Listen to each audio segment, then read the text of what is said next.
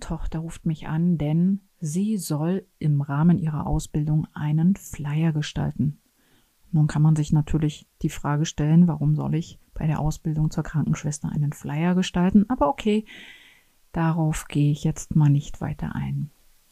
Hallo und herzlich willkommen bei Snackable. Mein Name ist Jana Schlosser und in der heutigen Folge möchte ich über den Weißraum sprechen.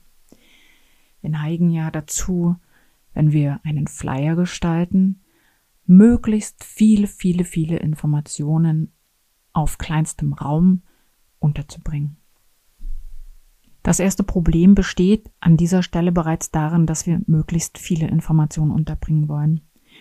Wir leiden aber heute gesellschaftlich gesehen unter einer extremen Reizüberflutung, sowohl von Bildern als auch von Inhalten. Und aus diesem Grund hat sich unsere Gewohnheit, Informationen aufzunehmen, sehr, sehr grundsätzlich verändert.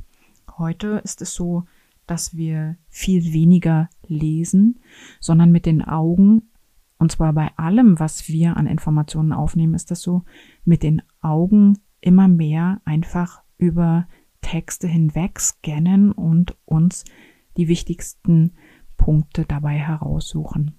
Gerade bei einer solchen Sache wie einem Flyer auf dem wir gerne so viel wie möglich an Informationen geben wollen, neigen wir dann auch dazu, ihn sozusagen von oben bis unten zuzupflastern.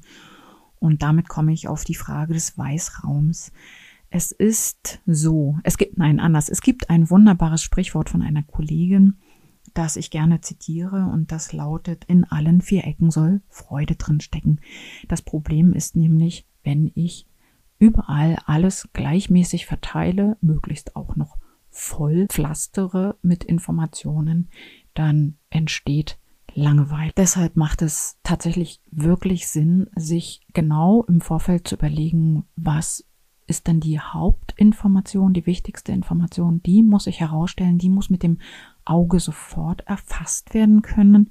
Oft kann sie das, wenn ringsrum ein bisschen Platz gelassen wird, wenn sozusagen weiße Fläche da ist. Ich stelle hiermit einfach mal die wilde Theorie auf, dass wir schlicht und ergreifend weiße Flächen oder leeren Raum brauchen, um sehen zu können. Es ist ja hm, das Gleiche, wenn du dir vorstellst, du läufst über einen großen Platz und dieser große Platz ist gefüllt, äh, nicht gefüllt, der, der Boden des Platzes ist gestaltet äh, mit Pflastersteinen, dann siehst du den einzelnen Pflasterstein natürlich nicht mehr. Wenn du dann aber mal plötzlich einer großen äh, Platte dazwischen begegnest, wird diese Platte sofort Aufmerksamkeit erreichen. Wenn diese Platte allerdings dann auch noch ein bisschen hoch steht, das heißt etwas mehr Raum drumherum ist, dann wird sie nicht nur Aufmerksamkeit bekommen, sondern dann wirst du unter Umständen sogar darüber stolpern. Genauso stolpern unsere Augen über Hervorhebungen, egal ob das dann eben Überschriften sind, die wir ähm, fetter, größer, deutlicher machen oder Bilder sind, die dazwischen stehen. Lass diesen Dingen Raum. Lass ihnen einfach Raum ringsrum. Das kann, das gilt nicht nur auf Flyern, sondern das gilt auch auf Visitenkarten. Das gilt genauso auf einer Website. Je mehr weißen Raum du hast, desto deutlicher wird die Information, die darin sozusagen heraussticht. Noch einmal ganz kurz zusammengefasst heißt das also, je mehr weißen Raum du lässt, desto eher wird gesehen, was du wirklich sagen willst.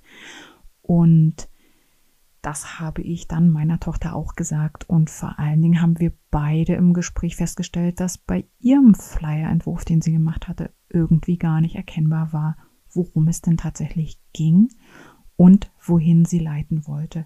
Und genau um dieses Thema, und zwar das Thema Hierarchien oder Klarheit durch Struktur, soll es dann im nächsten Happen gehen. Wenn du mehr über mich oder meine Arbeit als Kommunikationsdesignerin erfahren möchtest, dann gehe einfach gerne auf meine Website janaschlosser.de und ja, bis zum nächsten Mal.